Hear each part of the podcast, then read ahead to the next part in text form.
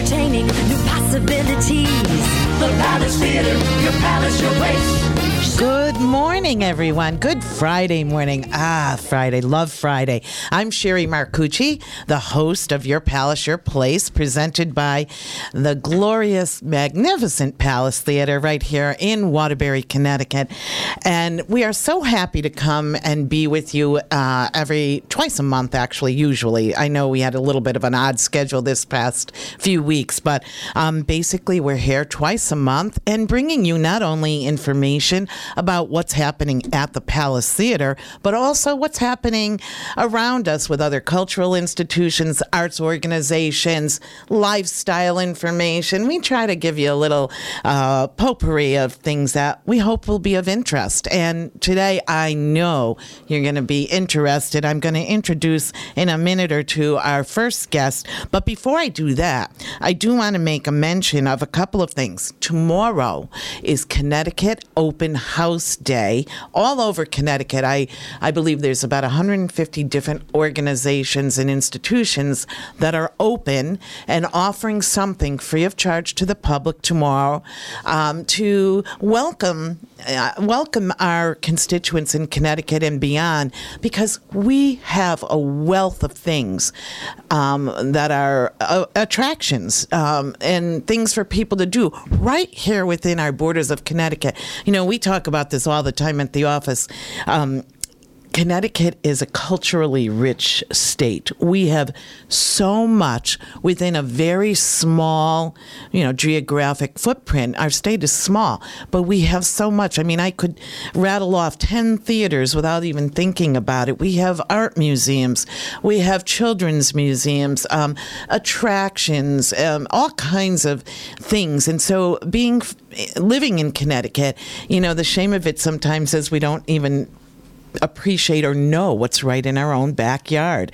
So, tomorrow, if you're not looking to do something, I know it's one of those spectacular weather days tomorrow, and some of these attractions are outdoors. So, think about that. Um, check them out. And at the Palace Theater, what we have going on from 9 to 10:30, we actually have an opportunity for folks to come in and meet the reigning Miss Connecticut and Miss uh, Outstanding Teen Connecticut, and just kind of talk to them, find out what it's like to be uh, a scholarship pageant uh, uh, winner, I guess is the is the best way, or, or title bearer, and um, I, I, think that's fun. I've always wanted to know what the life of um, that I don't want to call them, they don't call them beauty queens. I know that. And I can't think of what else we could call them. But the, these young women who are looking mostly to get scholarship um, money, and this gives them a platform also for the things, the causes they care about. And if they're lucky enough to win, they promote that cause throughout their reign. So, anyways, tomorrow morning, 9 to 10:30. If you're looking for something to do early in the morning, stop into the Palace Theater. And if you've never been there, you'll be blown away by the beauty. It's spectacular. Also, Sunday, for those uh, who are theater theater buffs, you know what Sunday is. It's as one person I know um, has called it. It is the Super Bowl for theater geeks. It is the Tony Awards Sunday night, and um, and the Tony Awards are, are very exciting and special if you if you love theater. And this past week, uh, I was I was supposed to attend this event, and unfortunately, I had a little um, dental emergency that needed to be taken care of, so wasn't able to. But one of my colleagues, Meg Luddy, did attend. It was a panel discussion put on by uh, the Connecticut chapter of the League of Professional Theater Women. And the panelists were like a who's who, uh, people who are right in the trenches in the Broadway theater world. Um, Lauren Yarger, who has been on this program several times. She's a theater reviewer. Uh, Pat Addiss, uh, a producer, a theater producer. Susan Schulman, who will be our guest in the second half of this program this morning.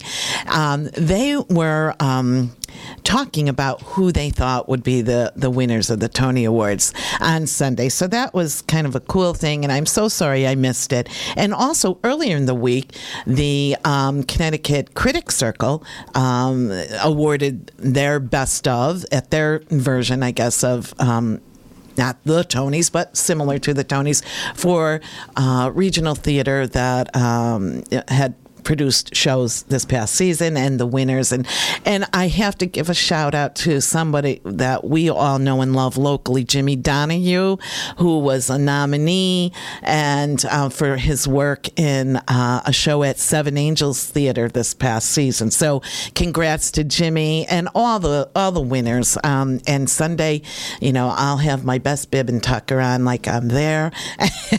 And I'm rooting for my favorites. So without further ado, I want to introduce to you someone who is has become actually uh, a friend, and I am so happy to have Angeal McLaughlin Murray here with us this morning. Welcome, Angeal. Oh, thank you so much for having me, Sherry. I'm You're- really excited to be here. Okay, well, and Angeal, for those of you who follow the show, she was actually here well, a couple of seasons back, a couple of years ago, um, as uh, part of a panel on health and wellness. And I invited her back because she is the grand finale, if you will, of our second act series that um, has been running this season. For those of you listening for the first time, our second act series is a new series um, produced at the Palace Theater, and I like to call it a storytelling series. Um, people who are doing some interesting, unique, uh, inspiring things in the second acts of their life. And Angeal, you are certainly um, doing that, and you've kind of evolved. And her presentation, by the way, is coming up on June 25th, 6 p.m. Uh, in our Poli Club at the Palace Theater right here in Waterbury. It's a great time um, to just learn about different things people are doing. You get a nice meal, and it's $25. And if you're an AARP or OLLI member, it's $20. So, Angeal, I want to just dive right in because I was trying to. You have a provocative kind of description of your presentation. Do you want to tell our listeners about that a little bit? You call it the Uh, the F words in our lives. the F words. Now, I know I can think of one of those, but I don't think that's the F words that you have in mind. And without, you know, tipping our hand too much, because we want people to come to your presentation and learn all that you have to share, your kind of pearls of wisdom about the F words. We're going to talk about two of them today. But before we do that, what's your previous background? Like, how did you? You were a fitness trainer. I still am. Yes, Okay, But so how how did how did you get how did you get to be a fitness trainer? Like, what was your life about that? That was that brought of- me there. yeah. Um, truly, I've been a, a wellness junkie my entire life. Um, I grew up in a household where health was made a priority. Growing up in the woods of Maine, there wasn't a whole lot to do up there, so sports was a big part of my life. Um, when I came to Connecticut, I met this really cute guy who introduced me to weight training, and I immediately fell in love with uh, weight training and him. And I know he's listening, so love you, baby. Um, him and I together uh, are very passionate about wellness, and we started taking some nutrition classes, some sports classes, um, even some psychology classes because we really wanted to get into the depth of it. Um, and then this beautiful thing happened. I found out I was going to be a mom, and my passion grew that much more because I wanted to know how to help raise a really um, healthy child and, and, and how I could help him. Let me interrupt you for a second because you said, I think, something that's um, critical. Well, and not that you can't make changes because if we believe that, you wouldn't be here, I wouldn't be here.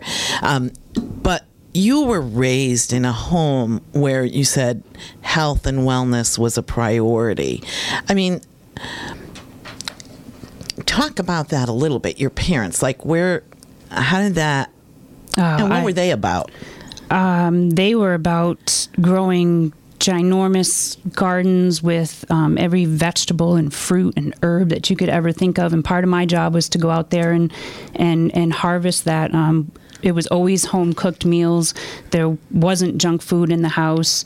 Um, we raised chickens, so we had fresh eggs, um, and that was my job, you know, to gather eggs. And it, we were always active. You know, again, I grew up in the woods of Maine. I, I chopped wood, and um, I was expected, you know, to help around the yard. And I've just being active and, and good nutrition has always been a part of my life. My dad was actually a commissioner of agriculture up there, so Oh, it goes it runs very deep. Yeah. Oh my goodness. well, you know, and, th- and this is totally off topic, but there is a school of thought, and I think there's a lot to be said for it in terms of how we raise children and the changes that occurred when we went from an agrarian to an industrial society, and because children were expected to participate in um, raising what people ate. There was a job and they had a purpose. And when we moved from that children's purpose, and I mean, I, I don't want to go off topic completely, but you know, so I, I, I think what I'm saying is not only did you grow up in a home where, um, you know, eating well was valued. Your dad was commissioner of agriculture, so that obviously played a part in it. But you also knew you had a role in helping the family um, eat and basically you know and and and so i think that's you know the young you know i say young woman you're younger than i am but you're you're getting to that second act place you are pretty much and um you you you could pass for 20 years younger than you are if you could see Angel sitting here not only her her body but her face and her skin is you glow Oh, thank you so much. You're, Oh, you're welcome. well, but I think that's because you've been putting good stuff into your body and taking care of your body all your life. So let's talk about one of those F words um, that, you know, make people nervous. And the first one that comes to mind is um, food.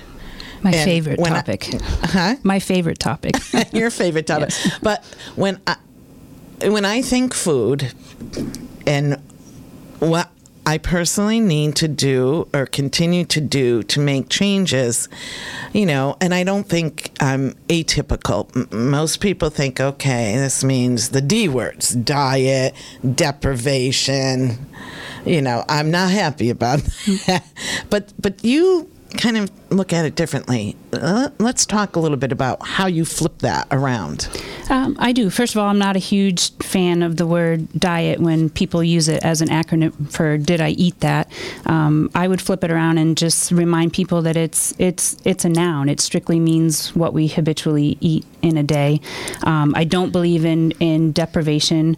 I would say don't focus on what you think you shouldn't be eating, I would focus on what can I add to what I eat? Where can I add more healthy foods that will naturally crowd out, you know, the things that you think that you shouldn't be eating or or what you don't want to be eating. So, um, what can I add more in? Not what am I going to take out? Um, and you know, you you got to let go of the guilt and the shame. There's no right, wrong. Um, it's it's maybe more healthy, less healthy um, and you just need to not focus so much on what you think you shouldn't eat. And and I think you know when you when you start to um, identify and say I want to. I want to be in a healthier place. Um, and you start to chip away in small bites, no pun intended, but small pieces of things you can um, change, replace. And, and I find that when I fill up with things that are good for me, uh, there's actually just less room for those things that aren't. Exactly. Exactly. You know, so I, I um, and I appreciate your guidance. Angeal and I have been working together for a while, and I met her at Peak Physical Therapy, where um, you work, and also then you run the wellness program, the the health. Um, activities the exercise program Yes. um, now, I want to. I'm going to go backwards here, and I told you I might mix up the order of things. So you started out as a fitness trainer. Now, how did that evolve from? You talked about meeting your husband and becoming a mom and wanting to raise a healthy child, but along the way, you began to use your, inf- you know, your education, your information, your skills to help other people. How did that start, and what was that? Um, well, again, I'll I'll go backwards a little bit too because it was actually um, my son that kind of inspired that change. Um, I actually started out as a youth trainer.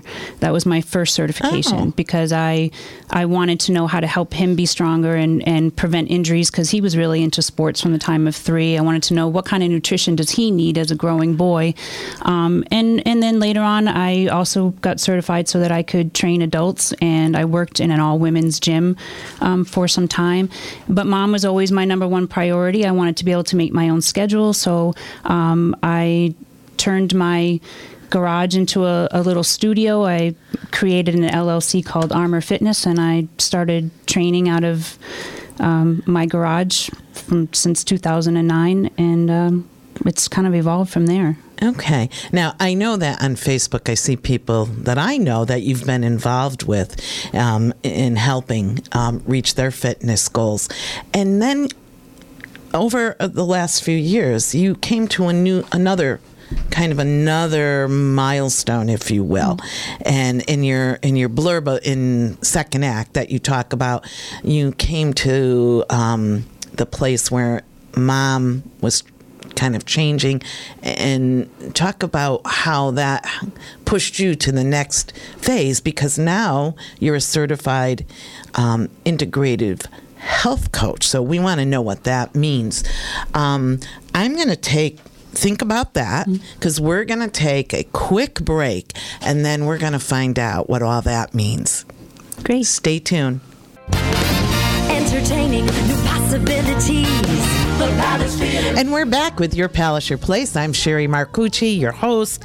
And we've been talking with Angeal McLaughlin Murray, who is an integrated health coach. And she is going to be the um, final presenter in the second act series um, that we've been presenting over the course of this year.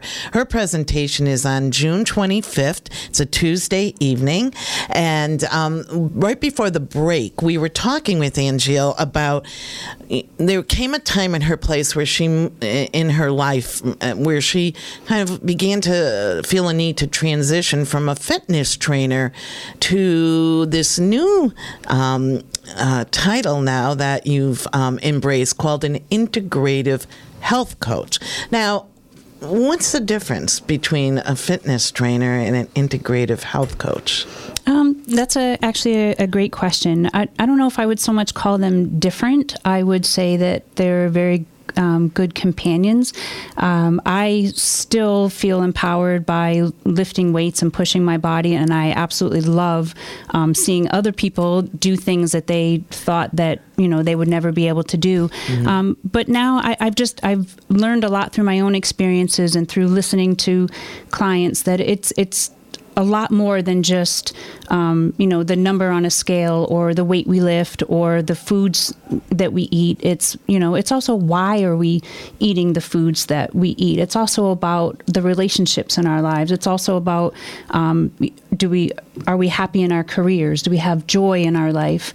Do we take time to be creative? So I, I i want i see it as a much bigger picture now. I don't want to help people just be fit. I want to help them be well and well rounded I, I love that. And I, I, you know, when we talk about fitness, I wanted to dissect that word a little bit because that's one of the F words. You know, when, when someone like me, when I first came to Peak, and I've shared this before in this program, I was at a place, I had been injured, you know, I had an injury, uh, and, um, I it, it was it was kind of I was despondent because I had you know my whole life I had been physically active. I had danced my whole you know childhood and into adulthood.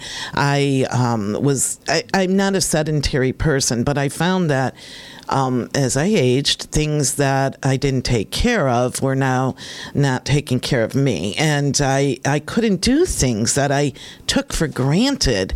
And that's when I said, whoa, wait a minute. Uh, Besides the injury, which prompted me to seek physical therapy at Peak, but I some everyday activities were becoming a problem.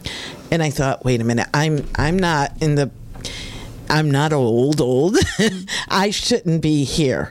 So why am I here? And that's when I started to um, attend some of the classes. And it was very tentative for me at first because I thought, I can't, I don't, I'm not, I can't do these things, you know. I, but I found that you helped me to find the cans, and so fitness for uh, that's why I want people listening to really hear this.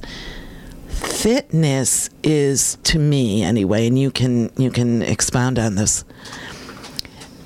it's being able to live the type of life you want to live to the best of your abilities. And you know if you need help in in working toward that so fitness for you is different.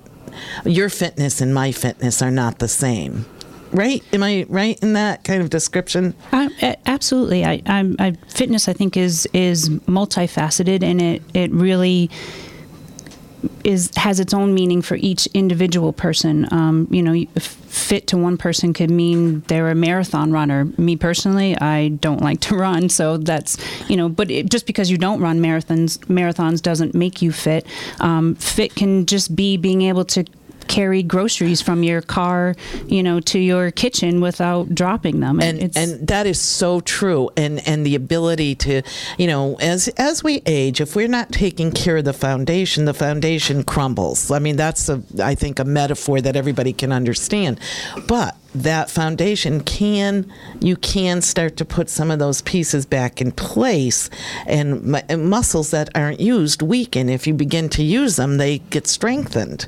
And i have found that in my case that the that's a great um, uh, example, the carrying the groceries and being able to walk up the stairs with the groceries in your arms, as opposed to not being able to do that. exactly, exactly. Yeah, I mean that that is uh, so freeing. I think, and and I- I just I I hope people listening will get a sense of hope, because whether you're um, ambulatory or not ambulatory, there are things that you can do to strengthen your body. So you you can do some things. That's why people work with not only um, in a gym, but you know, physical therapists or people working with the um, elderly in home care services. They're working to keep us active and mobile to the to the best that we can be at a given stage of our life.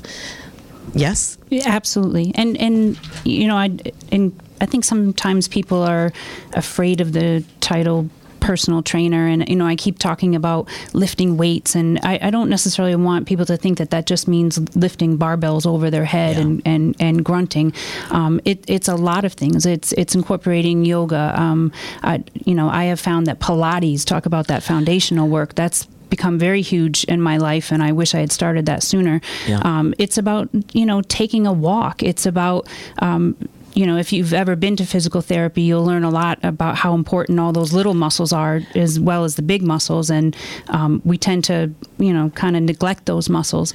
Um, so it, it it's it's a big picture um, and that's what i want to help people realize. It's it's there's so much that goes into being well and for each individual um, you know it takes a, a journey of their own and i want to help people Absolutely, and, and and you and I share a love for gardening. Mm-hmm. And when I first came to you, I mean, I was I was losing the ability to kneel and get down, and you know, and I love to be down there in the dirt. Mm. And so now I can kneel on my knees, I can squat like nobody's business, Yeah, you you know, and and get really low to the ground. And um, I love the fact that I can do that again. And so I, I for if you're listening, you're saying, yeah, yeah, but I, you know, uh, I'm I'm being honest with you. You can you can regain some of what you think you've lost forever. You really can. It's never too late. It's never too late. And there's going to be days that you feel like Wonder Woman, and there's going to be days where it's hard to get out of bed, and that's just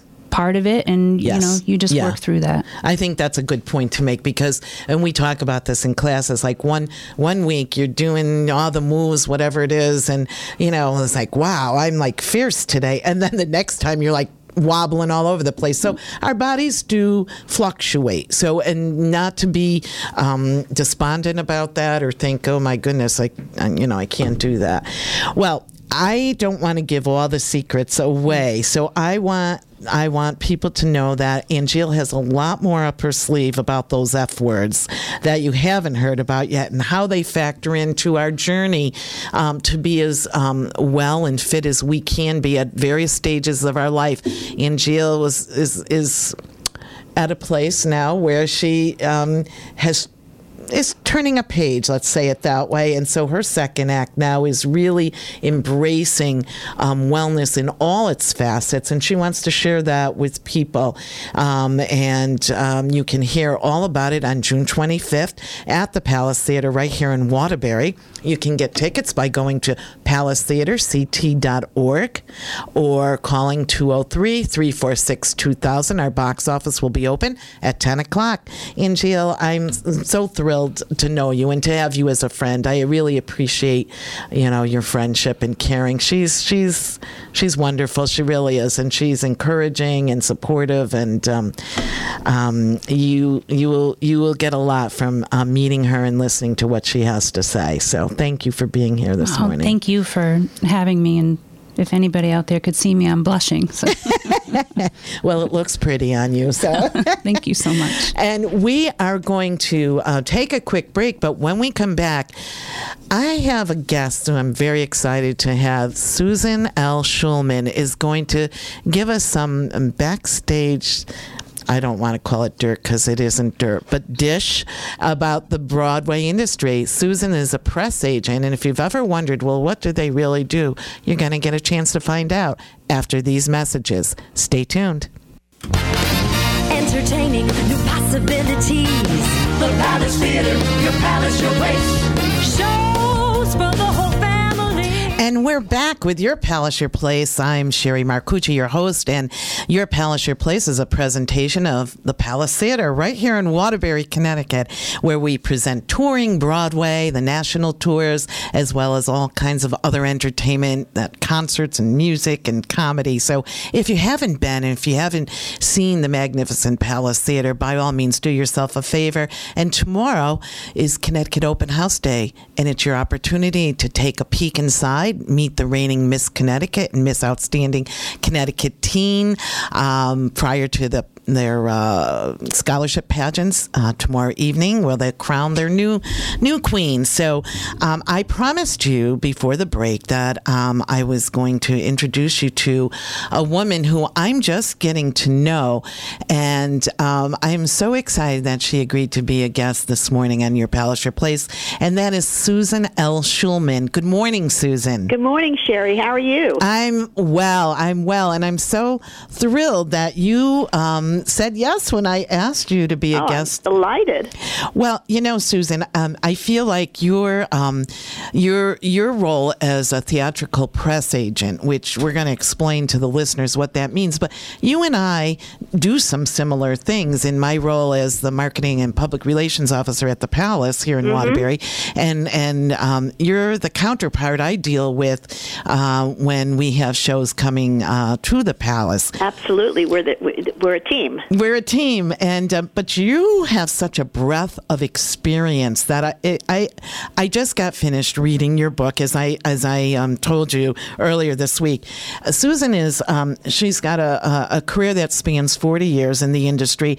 Her book, Backstage Pass to Broadway: True Tales of a Theater Press Agent, uh, is is fascinating because you do name names, but not in a not in a um, you know a negative way. I mean, some people, you know, you kind of tell the story a little bit about those who aren't always sometimes, nice. Sometimes people there are a few are, difficult are wonderful people. and You- behave with grace and dignity and, and, and humor, and sometimes they don't. yeah, and but you're not salacious at all. Not so at all. I think and it's that's all im- true. im- Everything and and something else.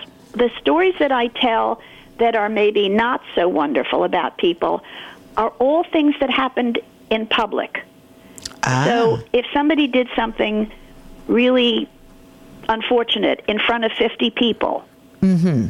that's different than me telling a story of something that I know because I was in a private room with somebody where they said something terrible. yes, So absolutely. it's a different kind of storytelling. I'm not I'm not telling tales that you know are somebody's deepest secrets. Right. What I'm talking about is sometimes as I say, sometimes wonderful, kind, generous behavior, and sometimes not so much.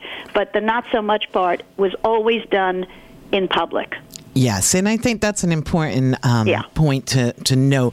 Um, you have a wonderful reputation. And Susan, Oh, as I mentioned um, earlier in this program, you were on a panel earlier this week at the Stratford Public Library uh, for a program put on by the Connecticut Chapter League of Professional Theater Women. Yes, it was so much fun. And we, I- I- we talked I- about Tony our Tony predictions. Yeah, and I so so we'll get to that in a second, but before we do that, I'd like you to explain a little bit about what does a theatrical press agent do? What Mm-hmm. i- what is your what is that all about? Well, first of excuse me, first of all, nobody really knows what a press agent does. They think it's air. I would say, but the truth is, I the, I think the most important thing we thing we do is create the right expectations for both audience members and critics. In other words, if you're selling apples, and mm-hmm. they could be the greatest apples in the world, and you're telling people about these fabulous apples you're going to get, and then at the end of the day, they get pears. They could be fabulous pairs, but that's not what they were anticipating. And so it's creating the right expectations. If you're if you're promoting an Ibsen play, you don't want to say it's a knee snapping, a knee slapping laugh riot. You know what I mean? Yeah, Or if you're selling a comedy, you don't want to say it's deeply, you know, uh, meaningful. You know, it's not. so you have to be true to the project and pre- obviously present it in the most positive and, and most interesting way you can. But you always have to be true to what it is that you're selling, so to speak, and to create the right expectations. That's Can I give you an example of a time I didn't get it right? yes. I was handling a play, a, a musical called Dancin', that was created by the wonderful Bob Fosse, who you probably all just learned about in Fosse Verdon, the TV Oh series. yes. Yes, and uh, and I have to say that was pretty true to form. It was it was pretty realistic. But anyway, a dancing was always supposed to be a musical review of a bunch of dance numbers that Fosse would say he wanted to put on stage before he got too old. and when the show opened in Boston, the critics hated it. And they said, oh. there's no storyline, there's no theme, there's no mm-hmm. book. Because up until then, Fosse had done Sweet Charity and Chicago Sure. musicals that had a book. Yeah. So there was a story. And Dancin' was the opposite of that. There was no story, there was no book, there was no theme. It was just a bunch of dance numbers. They were all wonderful, but there, were, there was no book. And so somehow in Boston, we did not create the right expectations. We thought we had, but we we'd said all the right things, but we hadn't gotten it across. And when the show was coming to Broadway, it was about 95% the same show. And I sat down with Bob Fosse and I said, Look, I've just set up a, a Sunday Times Arts and Leisure feature for you that's going to come out before the show opens. And it's very, very important that you talk about the fact that there's no theme, there's no story, there's no book. It's just a bunch of dance numbers. And he did. And the show opened, virtually the same show in Boston. And the critics raved, and they said, "It's fabulous. There's no book. There's no story. There's no theme." because that time we created the right expectation. That's so. That's very important, and I know that in when we're approaching, you know, a sh- new show coming in, and uh, we um, speak to the to the press agent on the in the New York office or wherever they're located. They're not always Mm-hmm. In New York, but the national press agent, um, right.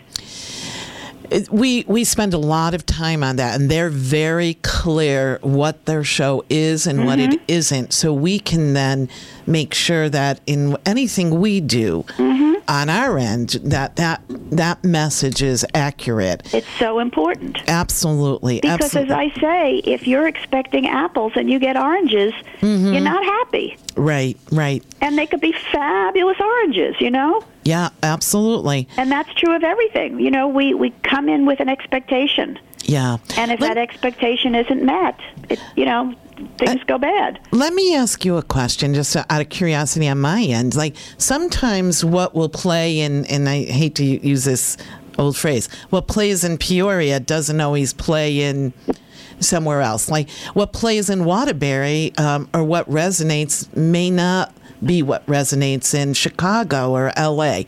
So I, uh, I think I think it's becoming more and more the same. Mm-hmm. Because I think people are sophisticated, much more sophisticated than maybe they're given credit for, and I think people are pretty savvy about shows. But um, I know sometimes people do bring those kinds of prejudices. I mean, years ago I handled a wonderful musical called State Fair, which was a remake of, of a Rodgers and Hammerstein uh, piece that was originally written for film and then translated to theater. And it was it was like comfort food. You know, people just would sit there with a big dopey grin on their faces.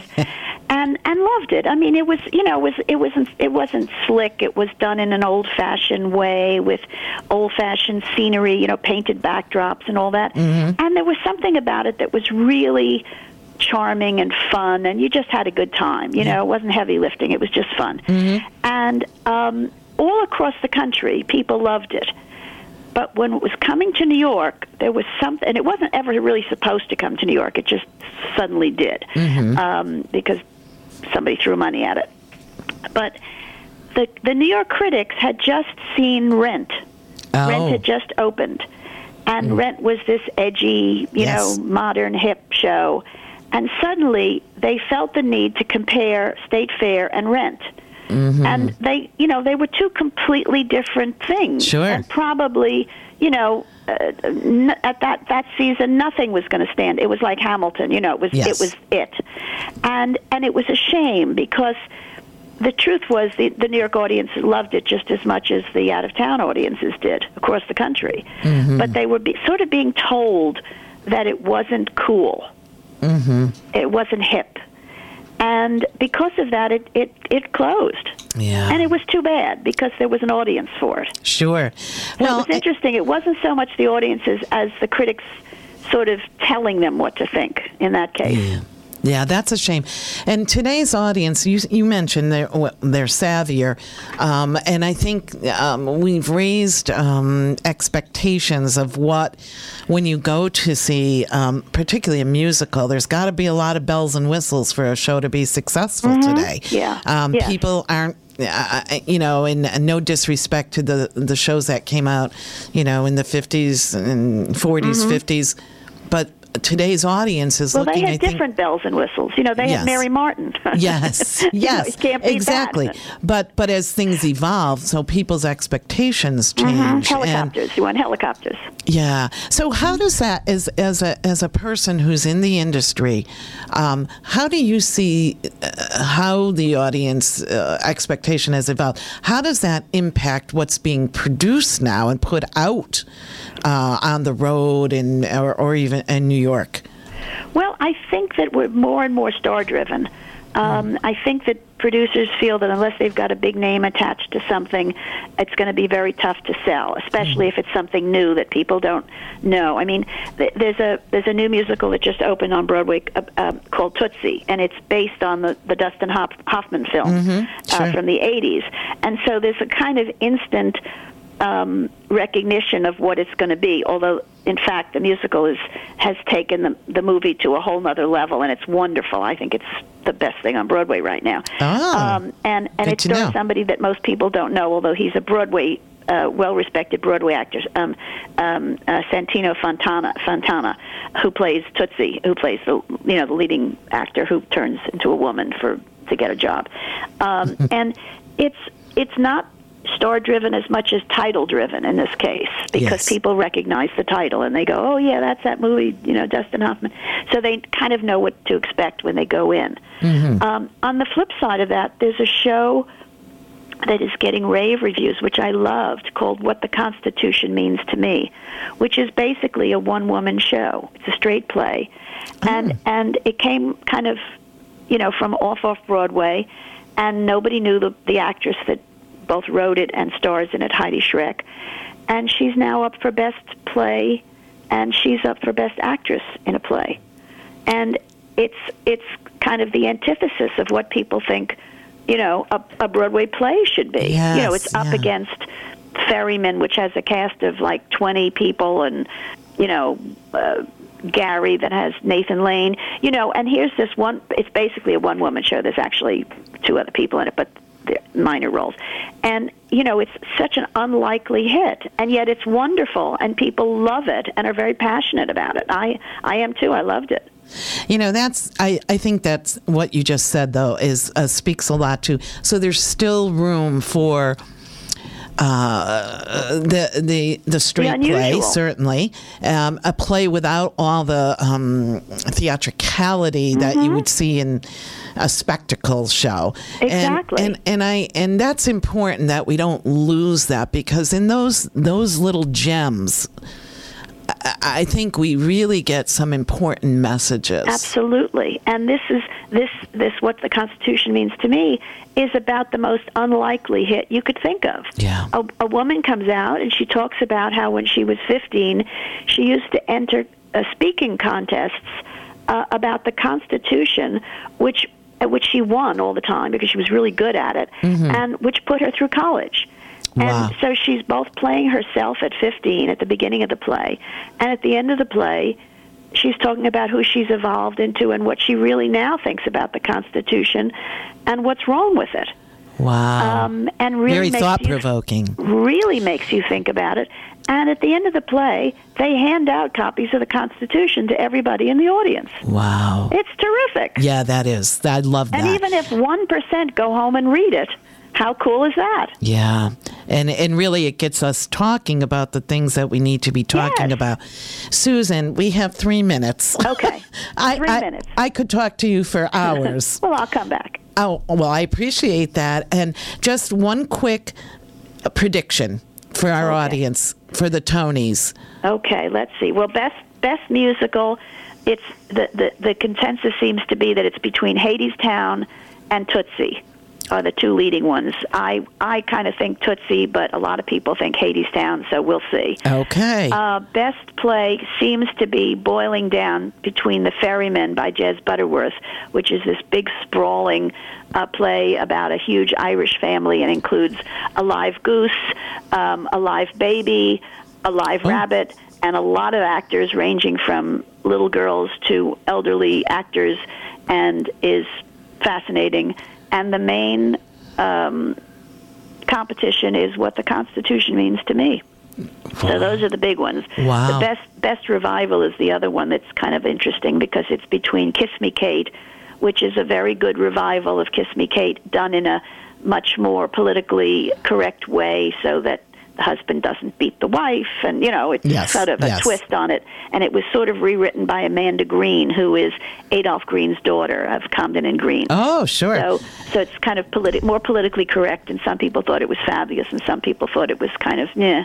And the competition for best revival of a musical is Oklahoma, which is this very edgy, very I've um, nouveau version that again some people hate and some people love. It's very uh, polarizing. Well, Su- Susan, an- I have to interrupt you Go- because go, I'm getting like they're flagging me like, hurry up, Sherry. So, Hurry up! Shut up, Susan. Right. but I know you appreciate that. So, absolutely, I get it. I, I am so thrilled to have had a chance to uh, share with our listeners all your knowledge, and I will definitely take you up on your offer to come back very soon. Can I be a press agent and plug my book again? Of course, you can. Called Backstage Pass to Broadway, and if you're interested, and I can send you a signed copy if you go to www.broadwaypasstobroadway.com. I would love that because I did download it on my Kindle and I read the whole thing, and it, it, it's fascinating. It's got all the names you would expect. So, Susan L. Schulman, thank you so much. And um, audience, we're we're running out of time. We're down to a minute, and I, as always, want to remind you um, for um, to contact the Palace Theater at 203 346 2000 to learn all about our upcoming fabulous season. Our Broadway series is just chock full of all kinds of good things A Bronx Tale, The Play That Goes Wrong, Les Miserables for a Week, An American in Paris, Finding Neverland. So much. Go to palacetheaterct.org to hear everything and read about it. And I will see you not in two weeks, but I won't see you again until July when we have our open house live broadcast at OLLI, the Osher Lifelong Learning Institute. So be well, have a wonderful uh, summer, and I will be back with you at the end of July. Thank you for listening. Entertaining, new possibilities. The Palace Theater, your palace, your place.